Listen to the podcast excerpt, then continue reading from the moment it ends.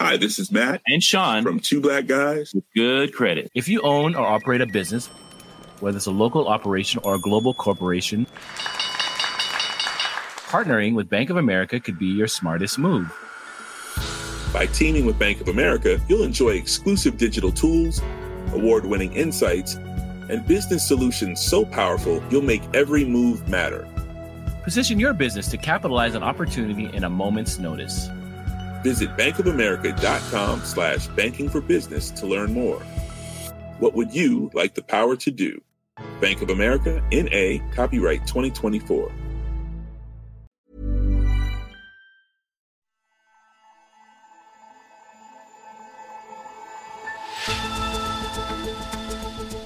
Hello and welcome to Babbage from Economist Radio, our weekly podcast on technology and science. I'm Kenneth Cukier, a senior editor at The Economist, and coming up on today's show, modeling the impact of the COVID 19 vaccines. Don't leave anyone behind. Make sure that you get that coverage up to literally record levels, well into the high 90%. How magnets could solve the problem of the scarcity of oxygen. If you could use that as a way of concentrating the oxygen out of the air, you could get vast amounts of cheap oxygen, but there is a big problem. And Britain wants to join the private sector space race. This is not Cape Canaveral, much more kind of shed like than anything in Cape Canaveral. But first, across the world, COVID 19 continues to ravage populations. As the global case count nears the grim milestone of 100 million, optimism is in short supply. But there is hope in the form of vaccination. And from Israel, which has vaccinated more of its population than any other country, positive evidence is emerging about the effectiveness of vaccines. Our healthcare correspondent, Slavea Chankova, told The Intelligence, our daily podcast, about this last week. Two weeks after vaccination, the rate of infection in the vaccinated group uh, really plummeted by about 33%. So, this means that vaccination probably prevents not just symptoms of COVID 19, but also infection with the virus, and therefore infectiousness to other people. This is the first empirical data suggesting that vaccines reduce transmission of the virus. Over the coming months, as more results are released, the picture will become clearer. On the surface, this could be a very helpful development. But how important is this for flattening the curve of cases of infections? Natasha Loder is the Economist Health Policy Editor. She's been reporting on vaccine modeling and speaking to the experts on the prognosis. Hello, Ken. Natasha, you've been talking to experts who are modeling the path of the COVID 19 virus over the coming months and whether rapid vaccination is going to allow us to relax the lockdowns. Who have you been speaking to? Well, I spoke to Mark Woolhouse. Um, he's a professor of infectious disease epidemiology at the University of Edinburgh. And he's been running millions of simulations looking at how vaccinating different groups is going to affect the outcome of the epidemic and on how it might be possible to release a very tough lockdown uh, that is currently imposed on this country. I asked him, is the evidence from Israel, the fastest country to vaccinate, going to tell us how rapidly that vaccinations will have an impact on the pandemic? I think it's important to remember what we know about the vaccines from the vaccine trials. We know how well they protect against symptomatic infection. That's not actually the most useful piece of information we want. It's the right thing for the vaccine trials to look at, and of course, they also assess safety, so we know the answer to that. But we don't know how well they protect against severe disease. We hope it will be at least as good as it is in protecting against symptoms, may well be better. We also don't know how well it stops people transmitting infection, which you can do in two ways either by stopping them getting infected in the first place completely, or by, if they do get infected, making them less infectious to others. Now, that kicks in in the middle phase where we got this resurgence if we started to release restrictions too soon, because that basically affects the R number. The less that the vaccine blocks transmission, the bigger the R number will be. And as we all know, if the R number is big enough to go above one, we get a major epidemic. Right. So what you're saying is that if it turns out that these are good at reducing transmission, then it may be that in that middle period you have more flexibility on what restrictions you lift. And then beyond the six months, in that kind of third bucket that you've been looking at, would understanding transmission better give you more certainty six months out, or are there other factors? Well, that is definitely one of the big ones. There's a couple of other factors, including actually how long natural immunity and vaccine induced immunity last in the first place, because if they're starting to fade between six and 12 months, then that would have an impact too.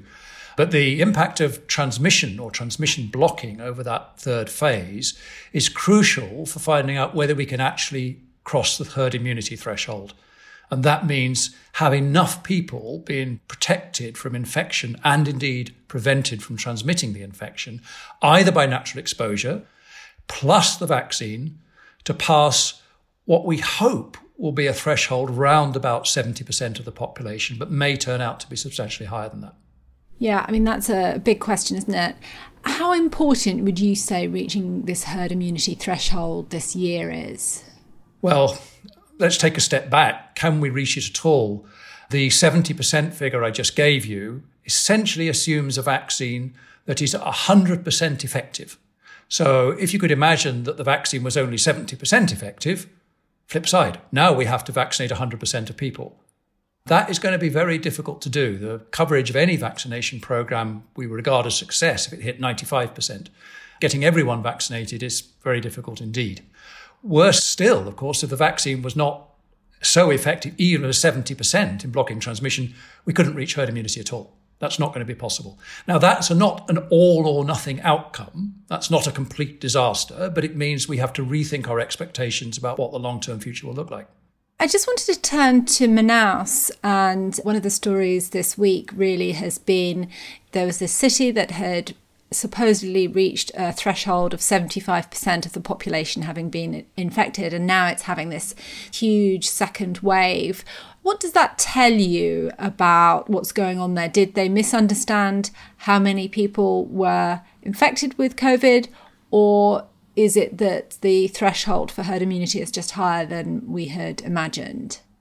Yeah, it is a concern, and I'm not sure what the answer is in Manaus, but it is possible, and this is just a theoretical speculation, it is possible that they do have new variants that are immune escape variants. And that, of course, is the possibility that everyone's really concerned about, and one of the reasons why they've been so concerned about the movement of that strain from Brazil around the world, which it has shown signs of doing.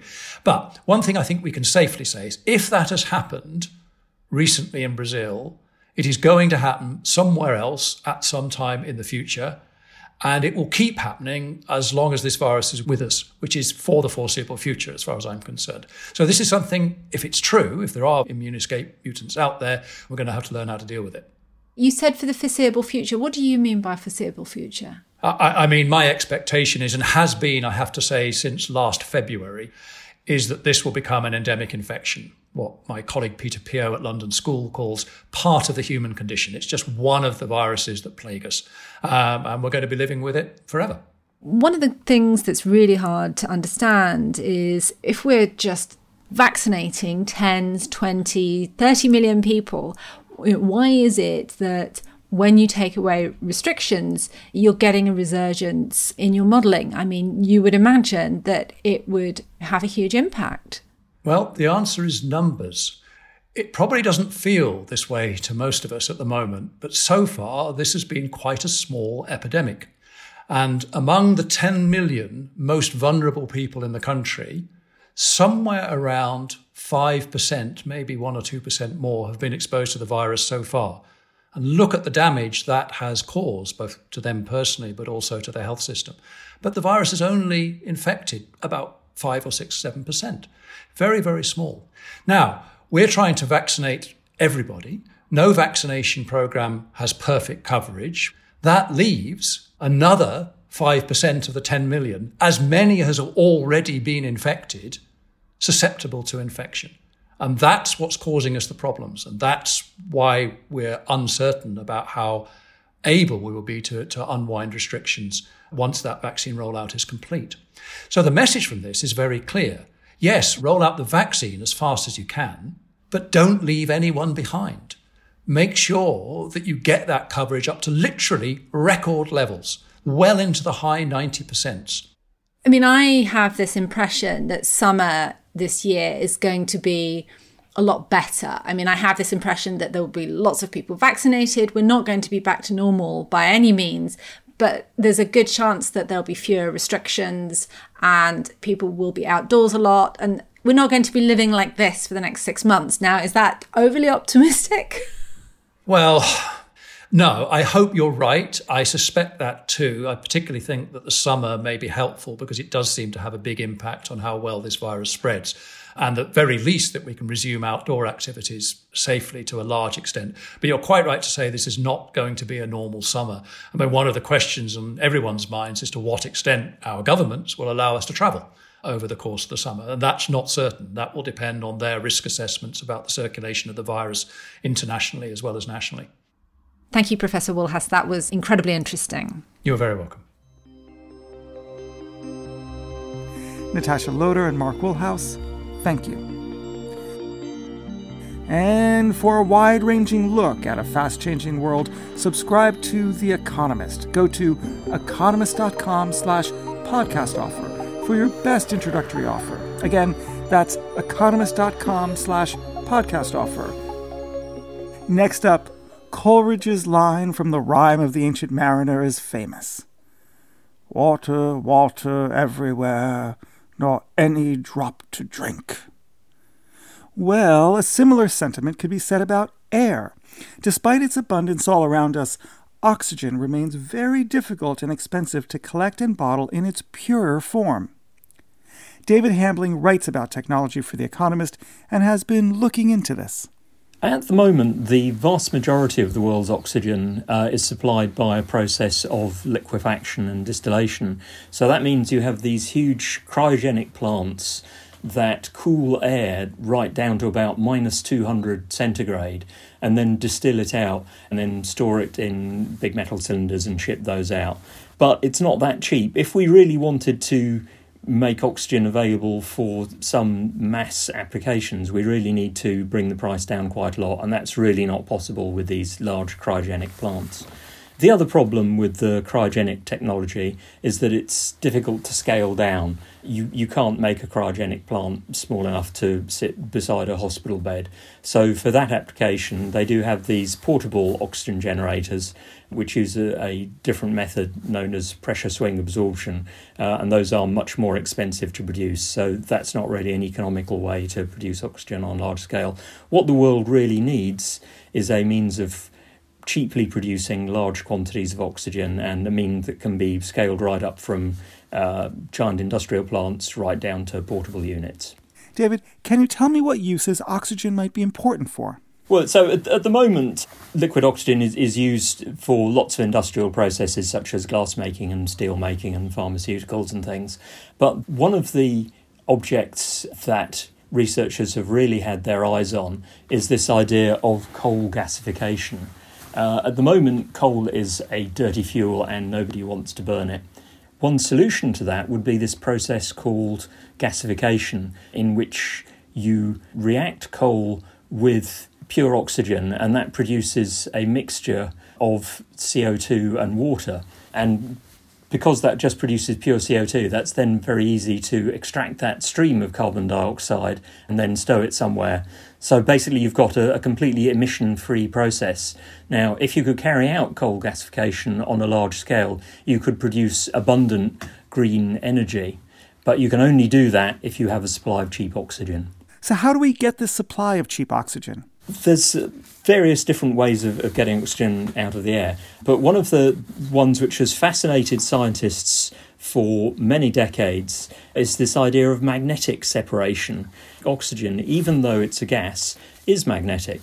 So it's actually attracted to a magnetic field. If you could use that as a way of concentrating the oxygen out of the air, in theory, you could get vast amounts of cheap oxygen, but there is a big problem. What's the big problem? Oxygen is not magnetic in quite the same way as something like iron is. The effect is very, very small. So you only get a very slight increase in concentration of oxygen around a magnet. And The problem is, as soon as you try to move that concentrated air around, you suffer from this problem of turbulent flow.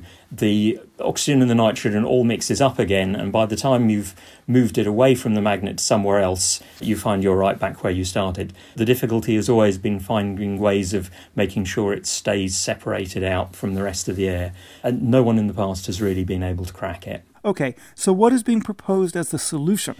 So, what we now have is this firm called Aquest who have a contract from the US Department of Energy.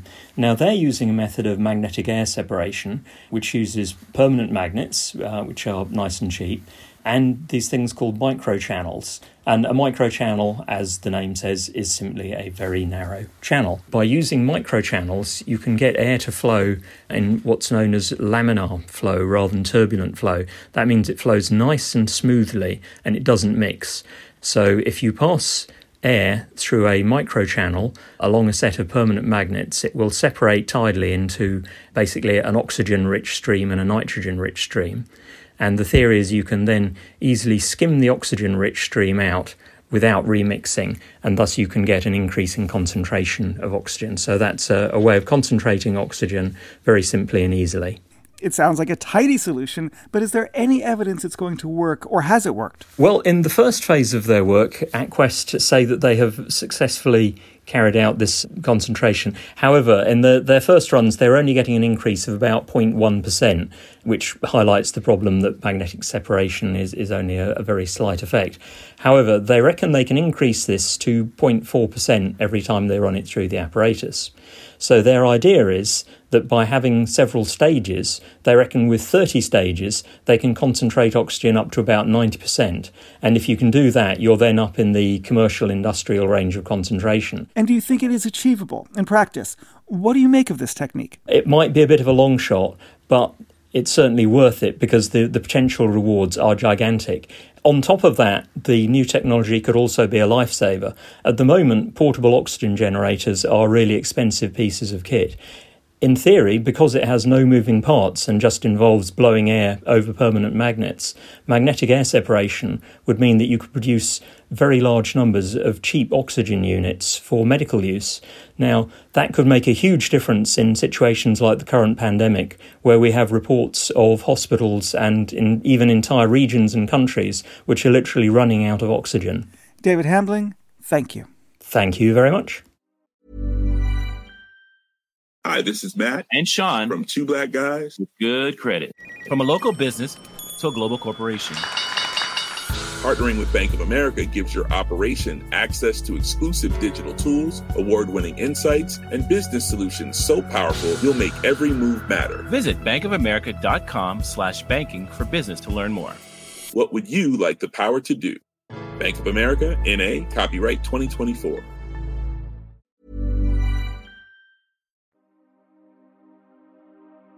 Finally, the Shetland space program is underway.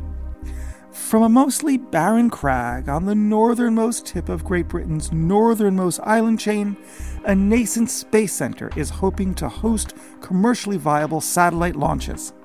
The project is happening thanks to British government funding, working with Lockheed Martin, a large American aerospace company and defense contractor. At the same time, the government is also investing in OneWeb, a satellite internet company that has big ideas, but has already gone bankrupt once. So, Britain has stellar plans to capitalize on the low cost, low orbit satellite revolution, but will its lofty ambitions come crashing down to Earth? Hal Hodson has been reporting on it for The Economist. Hal, Britain? Space? Really? Well, yes, really, at least if the British government has anything to say about it, absolutely. Britain has never launched a rocket from its own soil, and the government wants to change that and has been spending money in order to change that. They think that small launch, which are basically rockets that are capable of just lifting one satellite to space, in Britain will stimulate the British space economy, and that is their foremost reasoning for having spent public money on this thing. The idea of space satellites has been completely changed over the last decade. Let's dwell on this for a second. Tell me more about this. Yeah, so what has changed the idea of satellites is basically a, a, different way of making them. Satellites used to be these gigantic, multi ton objects that cost tens of millions of pounds to make. But what has happened in the last, say, 10, 15 years is a revolution in what's called small sats. These are much smaller, made in much more simple ways, more like a smartphone almost than anything else. And projections are that in the next decade, there will be about 10,000 of these small satellites launched. And so the sort of commercial thinking goes, gosh, there's about to be loads of these satellites launched. That's going to make a market for launch. We should get into that. And you could almost say that small sats and small launches are like part, you know, a pairing in that a small launcher is something that can launch a small sat. And, you know, we're talking in the maximum couple of hundred kilos range. I think that one of the companies that we'll talk about in a second, OneWeb, which wants to sort of blanket the sky with satellites for internet connectivity, their satellites are in the 200 kilo, 150 kilo range. Before we get to OneWeb, you've been visiting one of the launch sites. Tell me about that. Yes, in the brief window of time last year when this was possible, I trekked up to the island of Unst in the Shetlands in Scotland. Uh, Unst is the most northerly island in the in in Britain. Uh, it's closer to Bergen in Norway than it is to Edinburgh. And Unst's most northerly peninsula, or almost most northerly, is called Lamba Ness. And Lamba Ness is the purported site of uh, Britain's first uh, domestic rocket launch. And so I went to sort of see how it was going. When I got there, at the moment, nothing there. There is the remains of an old RAF base. But there is a company that has received some government money, and importantly, there is a partnership with Lockheed Martin, an American defense giant, that is planning to launch uh, its first rocket in uh, 2022, I believe. Now, if I was a government and I wanted to have an industrial policy I can understand going to a remote island and developing it into the new Cape Canaveral. But why would you go with an American defense contractor? Why wouldn't you find a British company? What Lockheed's doing is kind of acting as what they call an integrator. Uh, so Lockheed is, you know, isn't going to build the rocket itself. It's also, you know, you mentioned Cape Canaveral. This is not Cape Canaveral. Cape Canaveral is huge, and you know you've got images of like shuttles blasting off and thousands and thousands of people watching. These rockets will be much much smaller, much more kind of shed-like than anything in Cape Canaveral. Of course, I only said it as a caricature. But let's now go, speaking of caricatures, to OneWeb. What OneWeb is trying to do is put a bunch of satellites in space and beam down the internet to cover the whole globe, remote or urban, with a satellite internet signal that is about as fast as your normal broadband and has as good latency as well. So you'd be able to do all the normal things like video calls. OneWeb went bankrupt because it could not raise any more money from SoftBank, which was one of its main investors. And not being able to raise money from SoftBank is kind of like dying of thirst in a rainstorm. SoftBank is the most profligate investor in the tech world uh, by a long, long way. So, why is the British Exchequer buying a slice of it? Now that the company's gone bankrupt, its new investors get all of its assets and everything, all you know, pretty much get to start the business up again for basically free. There's two sides of this. First of all, the government is putting money into small launch.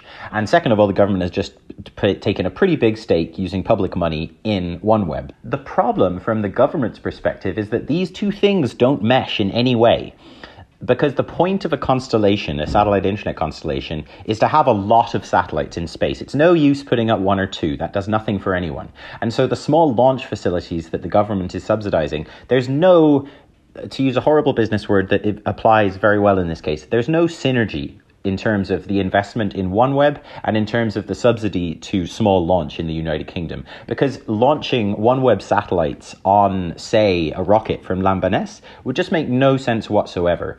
This presents a problem for the for the government in terms of claims that all of this will be commercial because their current setup argues against that. Hal, you paint a dismal picture, but of course the government has stars in its eyes. So what's their argument in favor? Well, look, even if you set aside the commercial viability of the launch firms or even of OneWeb itself, there's a pretty strong argument for spending money on space as a kind of national interest in general. It's it's useful because it inspires people to get involved in science and technology careers. It's useful because it is it's a show, right? Space is a show. It's exciting. The more and more important information about the planet is being delivered from space, the more important it is that governments have some kind of access to space that they're in control of. And so all of those are very good arguments. What it appears to not be such a great argument is that the government is just stimulating another jolly commercial venture, and that all of this, uh, all, all, all of these these companies concerned are, you know, just going to be happy, profitable companies in future. I don't think that's quite as uh, clear cut as the government maybe makes it seem. Hal, you make a stellar argument in favor of it. Thank you, Ken. Good to be on. Thanks, Hal. And that's all for this episode of Babbage. While you're with us, give us a rating on Apple Podcasts or wherever you listen. In fact, seriously, press pause right now, come back to the show, rate us, give us a five star rating on Apple Podcasts, and tell others what you appreciate about this show. It really matters a lot. Now that you're back with us, you can also email us, and we'd love to hear from you. The address is radio at economist.com. I'm Kenneth Cukier, and in London, awaiting patiently for my vaccination, this is The Economist.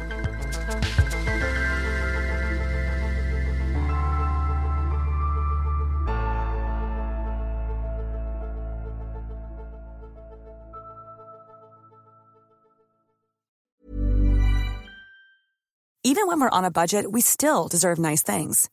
Quince is a place to scoop up stunning high end goods for 50 to 80% less than similar brands. They have buttery soft cashmere sweaters starting at $50, luxurious Italian leather bags, and so much more. Plus, Quince only works with factories that use safe, ethical, and responsible manufacturing. Get the high-end goods you'll love without the high price tag with Quince. Go to quince.com/style for free shipping and 365-day returns.